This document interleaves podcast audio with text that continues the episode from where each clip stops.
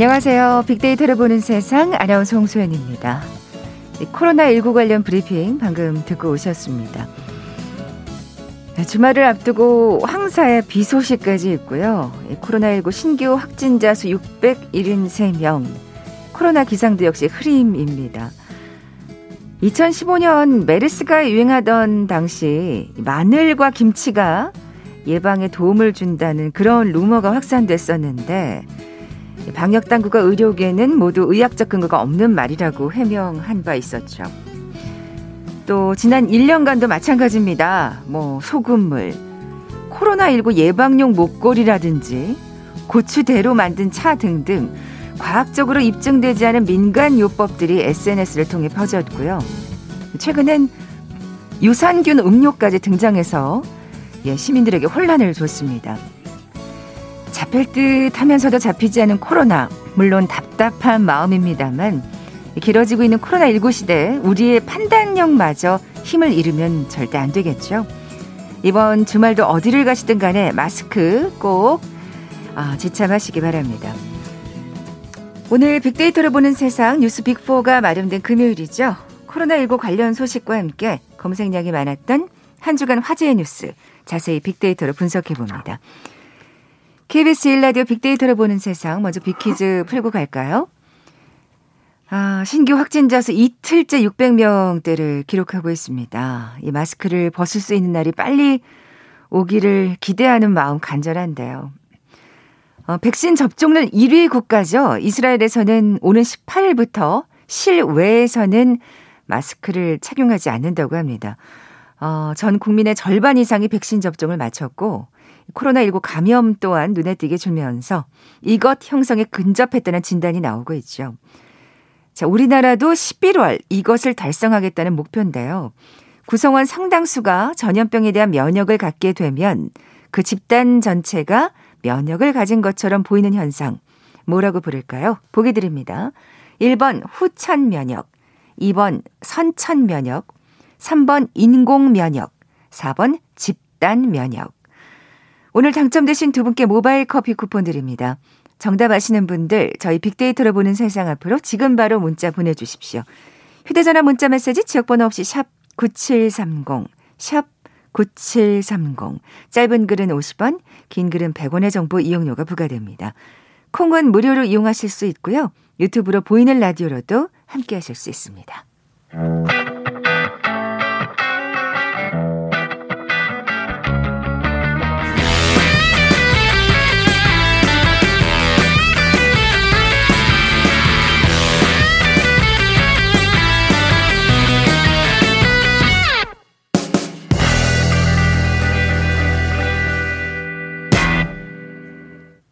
예, 검색량이 많았던 한 주간 화제의 뉴스 빅데이터로 분석해보는 시간이죠. 뉴스 빅4. 뉴스톱의 김준일 기자 나와 계세요. 안녕하세요. 예, 안녕하세요. 네, 뉴스 빅4 어떻게 선정하셨는지요? 예, 이 조사는 팩트체크 전문 미디어 뉴스톱과 데이터 분석 회사 링크브릭스가 한국언론진흥재단의 뉴스 빅데이터 분석 시스템 빅카인즈에 올라 있는 국내 58개 언론사의 한 주간 주제별 기사량을 합계 순위를 매긴 것입니다. 이어서 지난 한 주간 국민들이 인터넷에서 많이 본 뉴스를 3개를 선정해 소개합니다. 네. 빅데이터를 보는 세상 뉴스 빅4 첫 번째 소식부터 어, 시작해 볼까요? 예, 뉴스 빅1은 일본의 후쿠시마 오염수 방류 결정입니다. 아, 정말 밉다 밉다 참.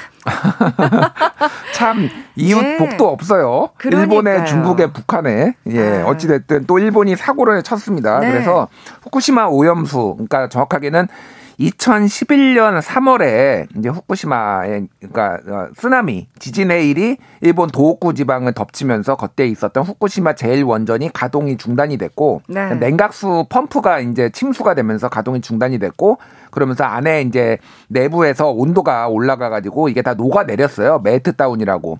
1200도까지 올라갔다고 합니다, 당시에. 네네. 네. 그래서 이제 이게 대기 중으로 한번 폭발을 하고 그 다음에 계속 온도가 높, 높으니까 물을 부어가지고 이거를 지금도 식혀주고 있어요. 아, 그런 식으로. 예. 그러니까 예. 물을 붓는데 이게 하루에 어, 100톤씩 나온다고 합니다, 물이. 오염수가. 엄청나네요. 그러니까 예, 네. 100톤에서 한 140톤 정도니까 5톤 트럭 생각하시면은 20대에서 30대 분량이 매일같이 물이 나오는 거예요. 그 오염수가. 그러니까 지난 10년간 그렇죠? 10년간 예. 그렇게 쌓인 게 그래서 지금 127만 세제곱미터, 127만 톤이 지금 저장돼 있고요. 그 앞에. 아. 그리고 이거를 135만 톤까지 저장을 할 수가 있는데 내년 여름에 그게 다 찬다고 합니다. 네네. 그러니까 이제 일본에서는 결정을 해야 되는 상황이었고 그래서 지난 2년간 사실 공청회를 굉장히 많이 하고 어떻게 처리할 것인가 내부 논의를 해가지고 최종적으로 이제 스가 총리가 결정을 한 것이 해양 방류거든요. 다른 방식도 있어요. 이를테면은 끓여 끓이는 방법이 있습니다. 네네. 수증기로 다 만들어서 날려버리는 방법. 또 하나는 전기 분해를 하는 방법이 있어요. 그래서 산소랑 수소를 네네. 만드는 방법. 그리고 지하에 묻는 방법 아니면 아주 지하 지층 깊숙하게 뭐 300m 아래로 넣는 방법. 근데 해양 방류가 가장 지금 보면 손쉬운 방법을 선택한 거네요. 제일 쌉니다. 다른 거에 비해서 해양 방류보다 한 100배, 뭐 적게는 10배에서 많게는 100배까지 돈이 더 많이 드니까 아니 공청회까지 열었다면서 음. 결국에는 이렇게 가장 손쉬운 방법을 선택한 거예요. 그렇죠. 뭐 돈 문제가 제일 컸던 걸로 이제 생각이 드는데 어찌 됐든 그렇게 해서 이제 이게 정해 전해지면서 이제 난리가 났죠 한마디로. 특히 아니, 이제 본인이 예. 본인들이 돈이 없는 거야. 뭐 사실 뭐 그건 자기네들 문제고.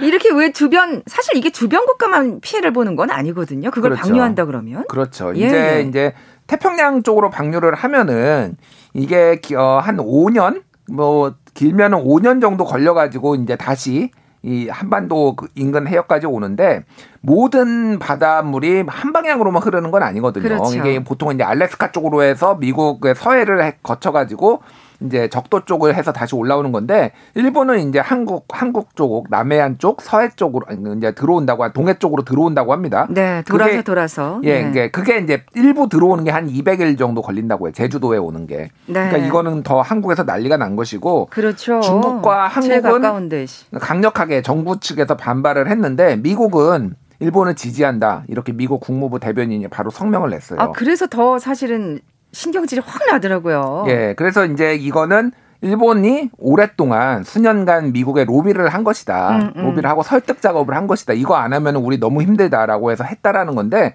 그러다 보니까 이제 정부 책임론이 나오는 거예요. 음. 일본이 저렇게 설득하고 로비하고 하는 동안 정부는 뭐 한 거냐. 음. TF를 만들었는데 제대로 지금 외교 작업을 한 것이냐, 노력을 한 것이냐 이제 이런 기사들도 많이 나왔고요. 그러네요. 그래서 뭐 일본의 이제 아소 전 총리였죠. 이분이 어, 어, 오염수 마셔도 된다. 뭐 일본에서는 처리수라고 얘기를 합니다. 처리수 마셔도 된다 이런 말을 발언을 아, 했어요. 그래요? 그럼 예. 마셔보라 그러지 뭐. 그러면. 그게 딱 예. 중국에서 성명을 냈어요. 그래서 아, 마셔봐라. 우리는 차마 그렇게 말은 못하는데 중국은 대범하죠 또. 어, 그럼 네가 직접 마셔봐라. 아니 근데 예. 가끔 이럴 때 보면 좀 우리가 그래요. 이게 예. 또 약한 끼인 나라, 약한 나라의 서름이겠지만 음. 이게 이럴 우리 이럴 땐 또 중국이 미우면서도 아유 시원해. 음. 아우 사이다 이렇게 되는 거잖아요. 그러게 말입니다. 주변국을 EJ 잘 이용을 해야 됩니다. 어찌됐든. 예 예. 그래서 어찌됐든 지금 일본 측 입장은 IAEA 국제 원자력 기구의 기준치 아래로 하고 WHO 기준치도 아래로 하겠다라는 거거든요. 네. 그래서 그거를 그러면 앞으로 방류를 할 때 근데 어, 한국하고 중국은 끼지 마. 우리가 알아서 할 테니까. 이제 이런 상황이에요. 그래서 국제 야, 그거는 아니죠. 예, 국제 해양법 예, 그 뭐 이제 여기에 재판을 이제 걸겠다, 소를 걸겠다라는 게 한국의 입장이고 어찌됐든 네. 이제 외교의 노력이 이제 필요로 하게 됐다. 지금 근데 한일 관계가 너무 나쁘기 때문에 이거를 어떻게 할 것인가 뭐 이런 문제에 대해서도 기사화가 많이 됐습니다. 네, 참 민폐 민폐 이런 민폐가 없네요 정말. 음. 이런 상황에 진짜 올림픽은 제대로 열리는 건지도 또 문득 궁금해지고요. 음, 지금 일본은 네. 올림픽을 앞두고 오히려 이걸 한거 하게 처리하겠다고 한 거예요. 그러니까 아하. 결정을 하고 지금 얘기가 나오는 거는 그리고 그 올림픽을 치른 다음에 그 지금 의회 중 중의원 중의원을 해산하고 조기 총선을 지금 치를 계획이라고 합니다. 그러니까 스가 아. 총리가 임기가 올해 가을까지인데 네네. 네. 더 본인의 임기를 새로 연장을 해서 새로 집권을 하기 위해서 지금 의회 해산 카드까지 지금 뭐 아. 뭐 거론을 하고 있다라고 해요. 또 이런 또 정치적인 어떤 계산으로 음. 이또 오염수 문제도 이 또 이렇게 묻어가면서 처리하려는 게 아닌가 싶기도 하고요. 예. 예. 예. 그럼 사실 일본 내 시민단체들도 가만히 있지는 않을 것 같은데. 엄청 반대하고 있어요. 아, 그렇죠? 예, 반대를 하고 있는데. 없죠. 예. 예. 그리고 특히 후쿠시마 지역의 어, 어민들 어민들 같은 경우에는 이제 한 10년 돼서 잊혀질만 했더니 이제 앞으로 음. 20년 동안 또 방류하면 우리 다 죽으란 얘기냐. 그래서 그쪽 당연히. 또 반대를 하고 있으니까 사실은 한국 정부나 한국 시민사회단체가 일본 그 시민들하고 연대를 좀 할 필요가 있습니다. 예. 그러니까요. 우리도 가만히 있을 수는 없겠습니다. 음.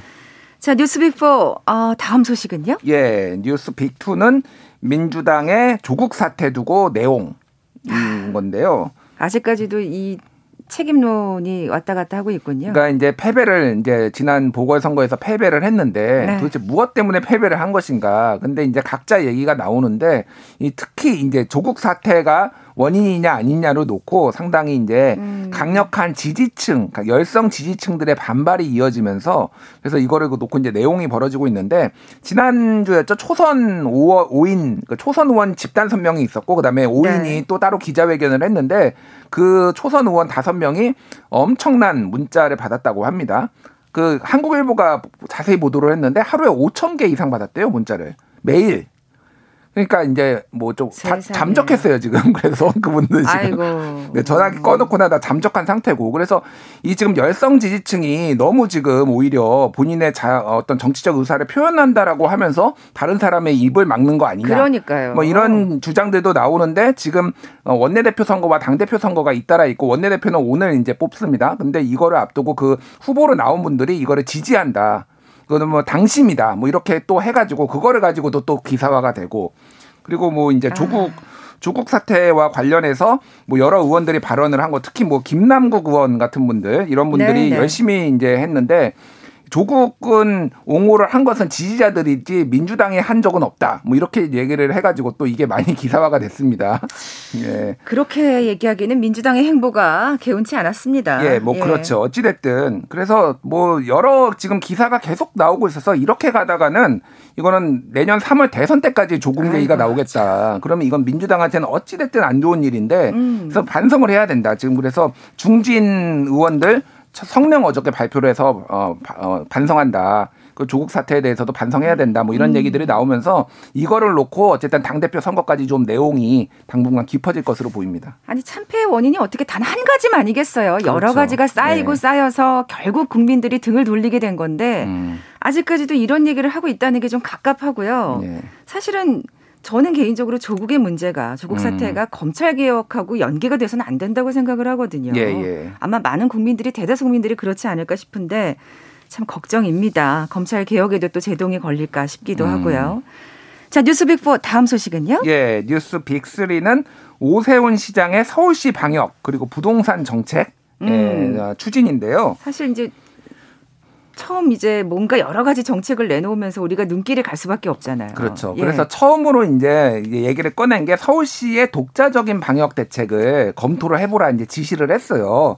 그래가지고 그 내용인즉슨 자영업자별로 업종별로 다른 어떤 뭐 영업 시간 제한을 둬야 된다라는 거예요. 음. 왜냐면은 유흥업소라고 한다라면은 사실 오후 10시부터 이제 영업을 시작해야지 그때가 이제 사실 이제 제대로 이제 손님이 오는 때인데 그때 못 하게 하면 어떻게 하느냐 이런 거죠. 그리고 유흥업소 주민들 그 시민들도 다 우리 국민이고 세금 내는 사람들인데 그래서 이런 거를 세분화하겠다라는 건데 이거가 이제 얘기가 나오니까 방역 당국에서 상당히 난색을 표하는 그런 상황이고 지금 코로나 그렇겠죠. 확진자가 많이 늘고 있으니까 이게 오히려 네네. 네. 도화선이 되는 것 아니냐 그런 우려들에 대한 기사가 많이 나왔고요. 또 하나는 이제 그 이제 자가 진단 키트를 도입을 하겠다. 이게 그러니까 신속 항원 검사거든요. 뭐냐면은 검사를 하면은 짧으면 5분에서 30분 안에 검사 결과가 나오는 거예요. 지금은 네. 하루가 좀 뭐 지나야 되잖아요. 근데, 이게 정확하긴 한가요? 그러니까 보통 우리가 네. 지금 쓰는 방법은 유전자 증폭 검사인데 이거 같은 경우에는 정확률이 한 90% 이상이에요. 근데 신속 항원 검사 같은 경우에는 민감도라고 부르는데 이거 정확도가 낮은 거는 17%. 정확도가 그러면은 80%가 아. 틀린다는 얘기거든요, 이게. 근데 그렇게 되면 안 하는 이유는 그러니까요. 그러면은 내가 예, 예. 양성인데 이거를 검사를 해서 음성이 나왔다. 그러면 나는 너무 안심하고 다닐 수 있는 거잖아요. 예. 그러니까 네. 이거가 노래방에서 처음 도입을 하려고 하다가 이거는 아니다라고 해서 지금 학교에서 먼저 테스트를 해보겠다. 왜냐하면 반복 검사를 하면은 어찌됐든 네, 약간 네. 그 오류가 줄어드니까.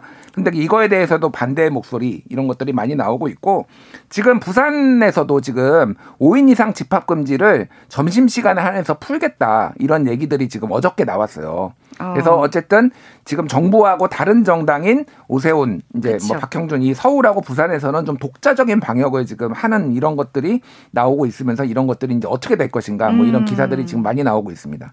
뭐 다른 의견을 낼 수밖에 없는 상황은 뭐 당연한 음. 일이겠죠. 예. 그게 뭐 꼭 비단 코로나19 방역 문제만은 아닐 겁니다. 여러 가지 목소리를 내서 더 좋은 의견을 도출하면 좋을 텐데, 음. 근데 이게 자꾸 엇박자를 내다 보면 뭔가 음. 또 실행이 잘 안 되고 이러는 경우도 음. 있을 테니까 또 그런 거를 또 국민들은 걱정하는 거죠. 일단 예. 전문가들의 예. 의견이 제일 중요한 것 같아요. 이런 맞아요. 거 같은 경우에는 그 시장이나 이런 분들이 다 전문가는 아니잖아요. 그래서 어쨌든 정파색을 떠나서 그렇죠. 예, 전문가 예. 의견을 좀 들어야 되겠다. 그게 정답이네요. 예. 예. 자, 빅데이터로 보는 세상 뉴스 빅4 마지막 소식은요? 예, 이거는 LG SK 전기차 배터리 분쟁 합인데요. 소송을 2년 동안 했습니다. 그래서 내용인즉슨 LG 화학에 있던 직원들을 SK 이노베이션이 빼돌렸다. 그리고 기술도 같이 빼돌렸다. 그래서 일종의 산업 스파이 이걸로 이제 국내에서도 소송을 했고요. 미국에서까지 소송을 했어요. 그래요. 사실 2년 동안 기나긴 네. 싸움이었습니다. 예, 네. 지금 둘이 합쳐서 변호사비만 한 1조 원 쓴 거 아니냐 이런 얘기가 나오고 있어요. 그 지금. 정도예요. 예, 그 정도로 예, 예. 이제 뭐 유명한 로펌이 다 동원됐죠. 하긴 뭐 미국까지 음. 소송을 했으면 거긴 또 천문학적인 액수가 오고 갔겠네요. 예, 근데 이제 어찌 됐든 최종적으로는 LG가 이겼어요. 그래서 이제 SK는 영업을 못 하게 되는 미국에서. 네. 근데 그래서 네, 그 SK의 공장이 조지아주에 있는데 그러면 그 공장은 문 닫아야 된다. 이런 얘기까지 나오니까 바이든 대통령과 미국 행정부가 강력하게 푸시를 해가지고 둘을 화해를 시킨 거죠. 네. 그래서 어쨌든 이게 국내에도 좋은 소식이고 2조 원의 합의를 했다고 합니다. 음, 2조 음. 원. 2조 원에 SK가 LG한테 물어주는 걸로. 그래서 어쨌든 잘 이제 풀렸으면 좋겠습니다. 네. 뭐 우리로서 우리 기업들로서도 좀 다행이고 음. 또 미국은 또 발등에 떨어진 불을 끌 수 있었기 때문에 또 다행이고요. 자, KBS 제일 라디오 빅데이터를 보는 세상, 세상의 모든 빅데이터 함께하고 계신데요. 잠시 라디오 정보센터 뉴스 듣고 나서 네티즌들이 많이 본 뉴스 계속 이어가죠.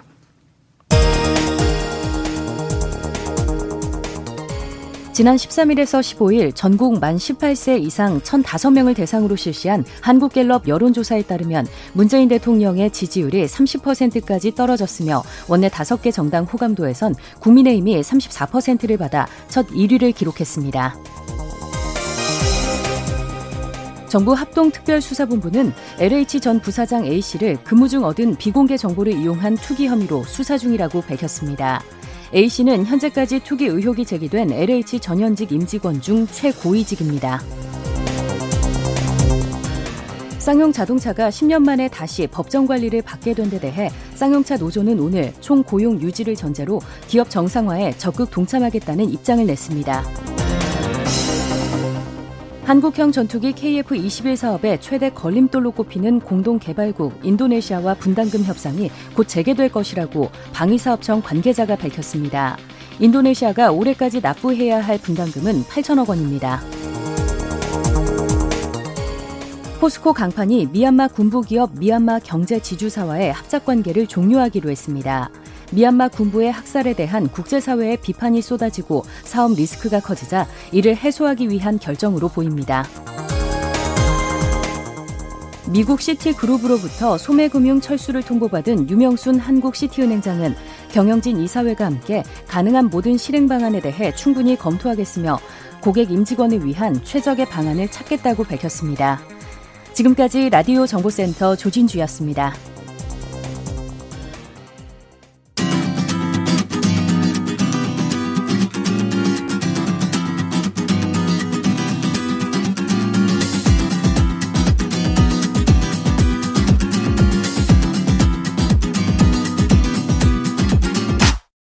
KBS 일라디오 빅데이터로 보는 세상.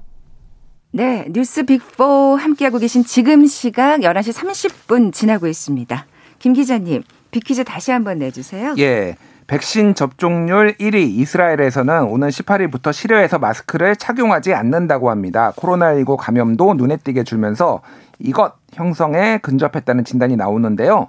해당 전염병에 대한 감수성을 가진 사람들끼리 접촉하는 것이 원활하지 않기 때문에 추가 감염자가 생기더라도 유행병으로 확산하지 못하는 상태가 되는 것이죠. 우리나라도 1, 11월에 이것을 달성하겠다는 목표인데요. 무엇일까요? 1번 후천 면역, 2번 선천 면역, 3번 인공 면역, 4번 집단 면역. 네, 오늘 당첨되신 두 분께 모바일 커피 쿠폰 드립니다. 정답 아시는 분들 저희 빅데이터를 보는 세상 앞으로 지금 바로 문자 보내주십시오. 휴대전화 문자 메시지 지역번호 없이 샵 9730, 샵 9730입니다. 짧은 글은 50원, 긴 글은 100원의 정보 이용료가 부과됩니다. 콩은 무료로 이용하실 수 있고요. 유튜브로 보이는 라디오로도 함께 하실 수 있습니다. 아, 우리나라가 11월에 이것이 될 수 있다면 얼마나 좋을까요? 그러게요. 예. 예. 자, 이번엔 네티즌이 많이 본 뉴스 살펴볼 텐데요. 앞서 제가 여는 말에서도 잠시 언급을 했었거든요. 음. 파장이 좀 컸던 것 같아요. 특히 아, 예. 증권 시장 쪽에서는. 그렇죠. 예. 첫 번째는 그 뉴시스에서 보도를 했는데요. 남양 남양 유업 불가리스 코로나19 억제 효과 77.8%. 77.8%. 예. 이게 4월 13일에 세 번째로 많이 본 기사고 다음 날에 어, 어 불가리스 논란에 주가 급등락, 개미 54억 물렸다. 이게 14일에 또 5위를 기록했습니다. 54억. 이 숫자에 네. 자꾸 놀라게 되네요, 둘 다. 예. 그래서 내용인 즉슨 뭐 다들 많이 들으셨겠지만 불가리스가 코로나19를 억제하는 효과가 77.8%가 있다고 불가리스 만드는 남양유업에서 이제 발표를 한 거예요. 그 연구소에서. 근데 이게 다른 데서 얘기를 했어야 이게 신빙성이 있었던 뭐, 거 아니에요? 그렇죠. 근데 이제 이게 어, 내용이 어떻게 된 것인지 네. 좀 자세히 딱 들어도 이상하잖아요. 아 그러니까 좀, 좀 얘기 좀 해주세요. 예, 예. 궁금해요. 예. 그러니까 예. 뭐냐면은 불가리스 안에다가 코로나19 바이러스를 넣은 겁니다. 어. 그 다음에 어 이게 번식이 안 되게 보니까 번식이 잘 안 되더라. 그냥 원래 그냥 있는 것과 아. 그거를 그 억제 변식하는 정도가 77.8% 줄었다라는 얘기예요. 다른 요구르트라든지 음료수에도 넣어봤나요? 최고는 소주죠. 소주에다 넣으면은 다 죽습니다. 다 억제가 되겠죠. 그러니까 이거는 살균제를 테스트하는 방식이에요. 네, 네. 그러니까 우리는 네, 보통 코로나 네. 불가리스를 마신다고 하면은 이게 면역력이 생겨가지고 이거를 예방하는 거를 불가리스를 보면 그거를 떠올려야 되는데 여기서 한 방식은 소독제, 살균제 네. 이런 거를 이제 바이러스를 넣어가지고 그러니까 우리가 불가리스를 이렇게 손소독 손 소독제처럼 바르고 다니거나 그러진 아이고, 않잖아요. 그러니까 이 방법부터가 어처구니가 없었네요. 그러니까. 근데 이거를 예. 기자들이 예. 걸러내지 못한 거예요. 그러니까 그냥 주는. 대로 다 받았으니까 지금 이런 사태가 벌어지고 질병관리청에서 이거는 효과가 없을 것이다. 좀 어, 신비 신뢰성이 없다라고 하니까 그제서야 이제 돼가지고 그 사이에 주가가 출렁이면서 고점에서 물린 사람이 54억 원 정도 된다 라고 이렇게 나온 이야. 거고 그래서 지금 방역당 아니 저기 식약처에서 이제 고발을 했고요. 다 당연히 그래야죠. 예. 그리고 영업 거의 영업 정지에 준하는 수준까지 지금 조치가 지금 이루어지고 있고 주가 조작이 있었는지 증권거래소에서 지금 금감원에서 어. 들여다본다고 합니다. 사실 그래야 되겠죠. 예, 파장이 예. 큰 상황이고요. 댓글을 보면은 허위 광고로 신고해야 되겠다. 제대로 음. 된 기자라면은 데이터를 가지고 써야지 과학적으로 해석할 능력이 없으면은 기사를 쓰지 마세요. 이렇게 쓴 사람들 아. 어, 이렇게 준엄한 어, 질책 좋습니다. 그러니까 사실 예. 이게 제가 아까도 살짝 얘기하고 싶었는데 진짜 인터넷 그 뉴스들이 서로 경쟁을 하다 보니까 맞아요. 너무 걸러지지 않고 그 사실 자기가 좀 속보를 내야겠다는 욕심에 앞서서 맞습니다. 이런 경우가 네. 많아요. 부작용이. 검증을 하고 내야 돼 이런 네. 거 같은 경우는. 네, 그러니까요. 그래서 어디서 약을 팔아 이것도 베스트 댓글에 올랐습니다. 예. 정말 요구르트가 약이 돼 버렸네요. 예. 아 그렇군요. 어, 사실 이건 좀 부끄러운 소식인 것 같아요. 음, 다시는 맞습니다. 진짜 웃지 못할 부끄러운 소식인데 다시는 이런 일이 있어서는 안 되겠습니다. 다음 소식으로 넘어가 볼까요? 예, 한국 경제가 보도했는데요. 한국 이대로 가다간 심각한 상황 온다. IMF의 경고. 이게 4월 14일 1위를 기록한 기 사입니다. 아, 1위를 기록할 만하네요. 예, 예. 그래서 이제 IMF 국제 통화 기금이 어, 분석을 했어요. 그래서 한국이 지금 어떤 상황인지 한국인은 지금 고령화가 너무 심해 가지고 급속한 고령화와 인구 감소로 인해서 앞으로 의료비하고 어, 부채가 늘어날 것이다. 그리고 생산 연령 인구가 줄어들어서 앞으로 이제 그 젊은 사람들이 일을 해서 고령 인구를 많이 부양을 해야 된다라는 건데 지금 인구 100명당 고령층을 39.7명을 부양을 하는데 2040년에는 그게 76.1명으로 늘어납니다. 또 더블이 되는 거예요. 그러면. 아이고. 그러니까 이거가 그러면 굉장히 큰 부담이 될 것이다. 뭐 그렇죠. 이런 내용이었어요. 그래서 네네. 네. 다 맞는 내용이거든요, 사실은. 사실 예. 우리가 모르는 내용이 아니죠. 모르는 내용이 아니고 네. 어쩌다가 여기까지 왔어요. 네. 그래서 여기에 대해서 이제 분노의 댓글들이 많이 달렸고요. 네이버에는 주로 정부를 좀 비판하는 거. 그래서 일단 국회의원 월급부터 반으로 깎아서 국가 재정을 살리자. 네, 정부와 정치에 대한 불신이죠. 그러니까요. 뭐 집값이 예. 이렇게 올랐는데 어떻게 사느냐. 뭐 이런 얘기들 막 이런 것들이 있었고요. 다음에는 이 기사를 비난하는 댓글이 좀 많이 달렸어요. 신뢰도 꼴찌라고 써 있는데 이게 신뢰도가 정부를 하는 게 아니라 이게 아. 한국 경제의 신뢰도가 꼴찌다 이 기사에. 아, 아 그런 얘기였어요. 아, 예, 예. 야. IMF도 좌표 찍히고 적폐청산 대상도 했던 이게 이제 문자 폭탄 뭐 정부한테 불리한 게 있으면 문자 폭탄을 보내는 거에 대한 댓글인데 이게 다음에는 예전에는 이런 게 베스트 댓글로 안 올라왔거든요. 음. 다음에도 약간 약간 뭐 비판적인 목소리들이 많이 정부의 비판적인 목소리들이 이렇게 올라온다. 네, 뭐 네. 이런 것들 그래서 어찌 됐든 지금 어 이렇게 뭐 많이 비판적인 목소리가 나오고 있다. 예. 예. 볼 수 있겠습니다. 사실 이거는 뭐 정파를 떠나서 음. 굉장히 우리 나라의 진짜 오래된 사실 어떻게 보면 가속화되고 있는 굉장히 중요한 네. 문제잖아요. 예. 애를 낳, 낳을 수가 없죠. 예. 지금 5천만 원 한국의 서울의 평균 집값이 아파트 값이 10억이거든요. 네. 9억 좀 넘는데 그러면은 5천만 원 연봉을 받아서 20년 동안 한 푼도 안 써야지 집을 살 수가 있습니다. 음. 그 신입들이 근데 그동안 또 오르잖아요. 그렇죠. 그럼 지금 20대는 어떻게 집을 사겠습니까? 한 푼도 뭐 안쓸 네. 수도 없는 노릇이고 음. 그렇게 사실 그렇게 불안정한 상황에서 아이를 낳아서 또 그 막대하게 들어가는 여러 가지 비용하면 음. 엄두가 안 나는 게 사실 현실이죠. 그렇죠. 근데 예. 이건 정말 뭔가 여야 정파를 떠나서 음. 거국적으로 해결해야 될 문제라는 생각이 또 다시금 듭니다. 맞습니다. 자, 네티즌들이 많이 본 뉴스 마지막 소식 살펴볼까요? 예, 경향신문 기사인데요. 짜장면 먹고 싶어 112 신고에 기지 발휘한 경찰 성폭력 피해자 구출. 아우. 이게 뭐냐면은 이 여자니까 확실히 이런 예. 뉴스에 눈길이 가더라고요. 맞아요. 예. 예. 112에 전화 네 통이 연달아 왔는데 어, 처음에는 모텔이라고 했다가 네 번째 통화에서는 아빠 나 짜장면 먹고 싶어. 근데 경찰이 딱 알, 알게 된 거예요. 이거는 여성이 위험에 아, 빠졌구나. 아, 네네. 그래가지고 어디 몇 몇호몇 층으로 가면 됩니까? 이제 짜장 중국집처럼 이제 말을 한 거죠. 아, 아. 그래가지고 정확한 주소를 알아가지고 거기에서 성폭력을 가해한 남성들 두 명을 잡았다라는 내용이고요. 예전에도 이런 일들이 종종 있다고 합니다. 아, 이런 네. 어떻게 보면 정말 약간 뚱딴지 같은 전화인데 예. 사실 뭔가 기질을 발휘한 음.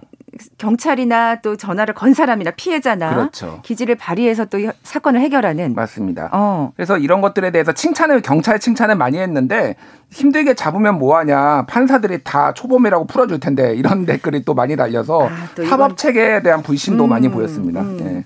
워낙 우리가 그 사실 음. 그 집유라는 단어에 요즘 그러니까요. 많이들 민감해지셔가지고 맞습니다. 예. 또 진짜 워낙 이런 또 사법 체계 관심들이 예전보다 많으시다 보니까 음. 또 이런 비판의 목소리가 또 커진 경향이 없잖아 있는데 저 사실은 조금 이 국민의 정서만큼 사법 체계가 좀 못 따라와 주는 건 사실인 것 같아요. 그런 면이 좀 아쉽고 안타깝습니다. 너무 사실 분노가 많아요, 사람들이. 네. 나만 손해 본다라고 음, 음. 다들 음. 사기치고 하면서 잘 떵떵거리고 사는데 사법부가 좀 적극적으로 좀 나서야 되지 않을까 그렇게 생각이 듭니다. 네.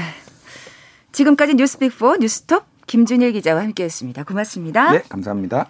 오늘 비키즈 정답은 4번 집단 면역이었죠. 모바일 커피 쿠폰 받으실 두 분입니다.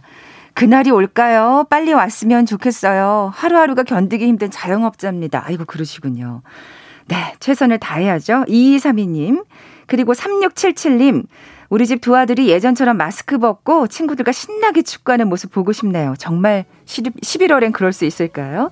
두 분께 선물 보내드리면서 물러갑니다. 빅데이터로 보는 세상 월요일에 뵙죠. 고맙습니다.